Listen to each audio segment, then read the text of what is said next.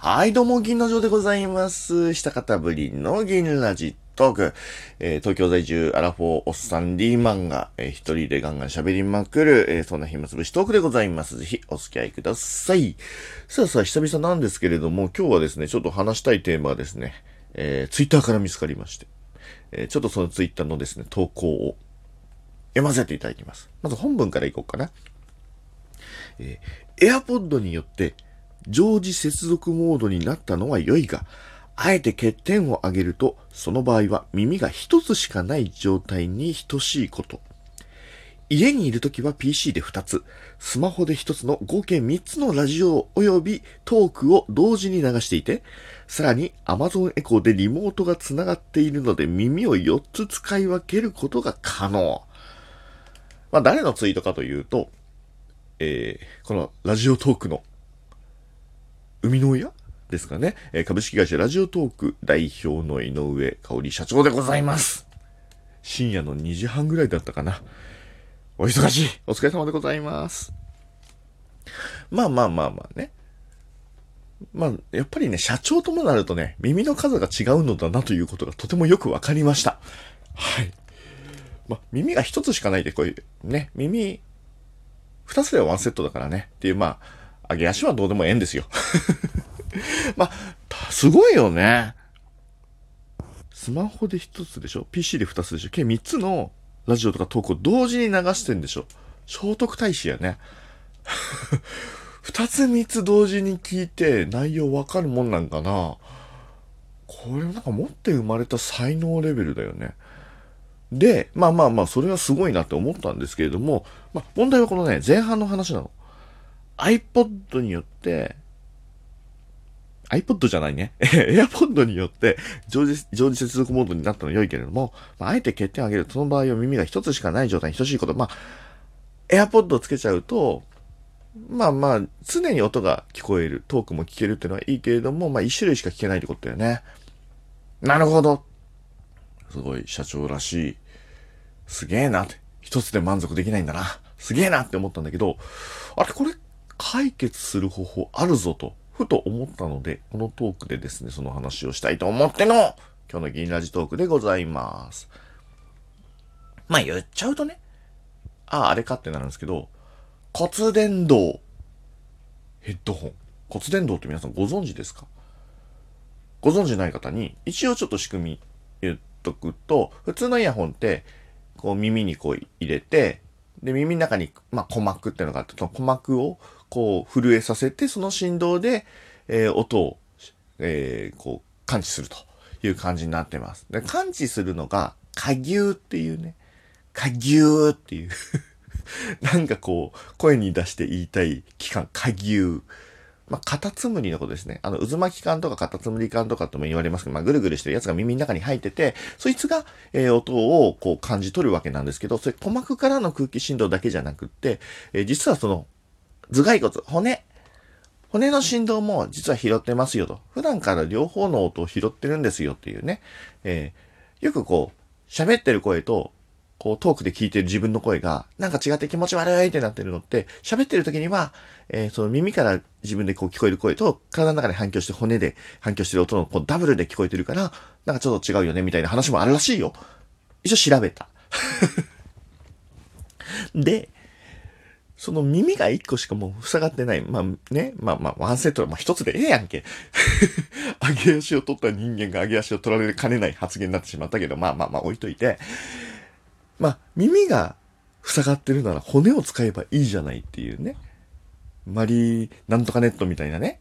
あ、別にあれ、マリー・アントワネット本人が言ったんじゃなくて、近くの人が言ったんだよね。なんだっけ？なんとか夫人。忘れした。ポリニャック夫人あ、まあ、詳しいやつはちょっと調べて こう、ダメだね。適当な引き出しを開くと、こう知らない人がこんにちはってくるから怖いね。はい。そう。まあまあ、ちょっと長くなりましたけれども、骨伝導ヘッドホンって僕結構使ってて、えー、何がいいって、あのー、まあ、まずちょっと形から言うんで、まあ、いろんな形があるんですけれども、僕の持ってるタイプは、この、なんかこう、後ろに、ヘッドホンで耳こう、こうつけて、後ろにこう、アームが、ヨイーンって伸びてるやつあるじゃないですか。左耳と右耳をこう繋げてる感じ。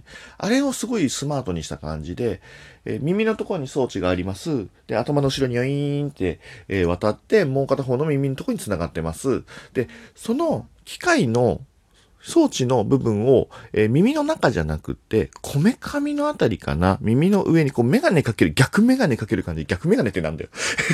メガネかけて、えー、つるが、あの、まあまあ、メガネ逆にかけるとさ、なんかこの TOKIO の松岡とかよくやってたじゃん。あの、サングラスとかさ、なんかこう、後ろにつけるやつ。あんな感じで、こう、耳にかけて、で、その、つるの部分を、あの、こう、前に出すと、こう耳の、こめかみあたりに当たるじゃないですか。そこに装置がついてるみたいな感じで、えー、そこになんかちょっと、なんかゴムっぽい感じの、こう、何、当たる面があって、そこが音を出すわけ。で、そこが、まあ、こう、よく耳も近づけると音が出てるんだけど、それをこめかみやってることによって、その音の振動が、え、骨に伝わり、で、その、かぎゅーに、えー、入り、入りというか、かぎゅーでそれを、えー、受け取って、で、えー、音が聞けるという仕組み。で、何がいいかっていうと、耳を塞がないわけですよ。耳を塞がないのに音が聞こえる。不思議ってなるわけ。そうすると、耳からは音が入る。でも、骨伝導ヘッドホンからも音が聞こえる。あの、例えばこうミッキーマウスとかいるじゃないですか。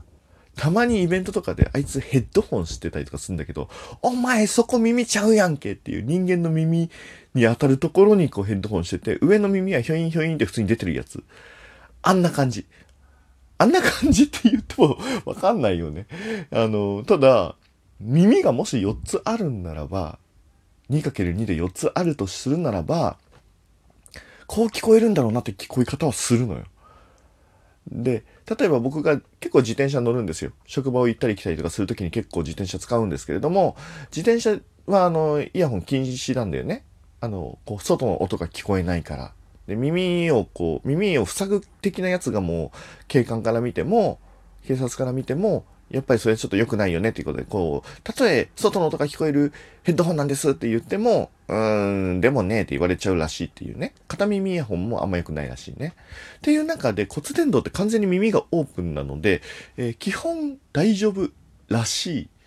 いろいろちょっと調べて大丈夫と言ってるんだけど、本当に大丈夫かちょっと心の中でドキドキはしてるので、ただ、えー、耳は完全にね、外の音拾ってるし、で、やっぱりね、耳の音って結構強烈で、骨伝導のヘッドホンつけてて、で、耳からこう、外の音が入ってくると、外の音の方がなんか人間の体と優先されるっぽいのね。この自分の試した感じだと。だから、うるさいところで骨伝導ヘッドホンって、あんま意味ないんです。音聞こえないんですよ。外の音の方が優先されて、こう、ぎゅうに入っちゃうから。だから、まあ、自転車でこう運転とかしてても、外のそのね、クラクションとか、えー、いろんな、えー、他の車両とか人とかの音って結構拾って優先するので、むしろ安全っていうね。で、何もない静かだな時には頭の中にほのかな BGM が流れてるみたいな。当然音質はそんな良くないんだけど、ただ、なんだろうな、こう、カフェにいて、カフェにいて、こう BGM が流れてるみたいな感じあるじゃないですか。あの BGM をパーソナルで聴いてる感じって言えば、わかんない人にもちょっと、うん、なるほどね。まあ、専用 BGM が常に流れてる感じみたいな感じね。みたいな感じな感じ？みたいな 日本語崩壊。そう。だからね、ちょっと面白い感覚なんで、まあ本当にね、今ね、Amazon とかで見ると、まあ中国製のものとか、えー、お高いやつとか、まあピンキリであったりして、で、物も結構選ぶと、安くてもそこそこいいやつがあります。僕結構それ何個かね、あの、比較的コスパの良さそうなやつを探して、2、3台買って、今、そこそこいいやつにたどり着いたんで、えー、これ悪くないよっていうのね、えー、おすすめもできるかなっていう気はしています。まあ、そんなわけでですね、あの、井上社長、もしよかったらですね、骨伝導イヤホンと、骨伝導ヘッドホンとイヤホンの、えー、ダブル使い、もしこれで、あ、いいかも、両方から遠く聞こえるかもってね、うまくバランス調整してね、やれば意外といけるかもしれない。で、これがさらにイヤホンが最近こうソニーとかも出してる、あの、ながらイヤホンってあるじゃないですか。こう、輪っかになってて、音も聞こえるし、で、真ん中空洞なんで、外の音も聞こえるし、みたいに、今の、まあ、骨伝導と似たような感じで使えるんですけど、これでさらにイヤホンさしたら、3ついけんね。外から見た目すげえことになるけどね。あと、さっきミッキーの話でふと思ったんだけど、骨伝導イヤホンって本当にその外の第3、第4の耳になり得るなって思ったんで、あの、獣耳？獣なんか、本当にそう、あるじゃないですか。こう、動物擬人化したみたいな、こう、そういう萌えジャンル的なやつ。あれ、体験できるなって思ったんで、よくこうね、コスプレイヤーさんとかね、レイヤーさんがこう、つけてるこう耳とかあるじゃないですか。あれに骨伝導機能をつければ、リアルに見た目も耳だし、その耳の装置から音聞こえるし、人間の耳からも聞こえるし、大勝利じゃない？どこに向かっての勝利かは知らないよ。知らないけどさ。なんかなんか動物になりたいっていう気持ちのある人にはなんか、あ、こう聞こえるのかってなるかもしんないから、ちょっと、そういう製品、どっか出したら売れるんじゃないの？どうすかこれ。骨伝導獣耳。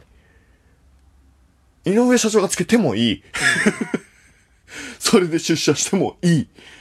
僕は止めない。はい。そんなですね、えー、完全に、えー、なんだろう、社長ごめんなさいの気持ちを心には、え、宿しておりますけれども。えー、骨伝導ヘッドホンね、でもね、結構いろんな使い道あるしね、えー、ぜひね、一度、本当人間としての新体験になるから、借りてでもいいから、一回ちょっと試してほしいよね。面白いと思うんですよ、本当に。最初だってびっくりしたもん。ね、そんな骨伝導ヘッドホン。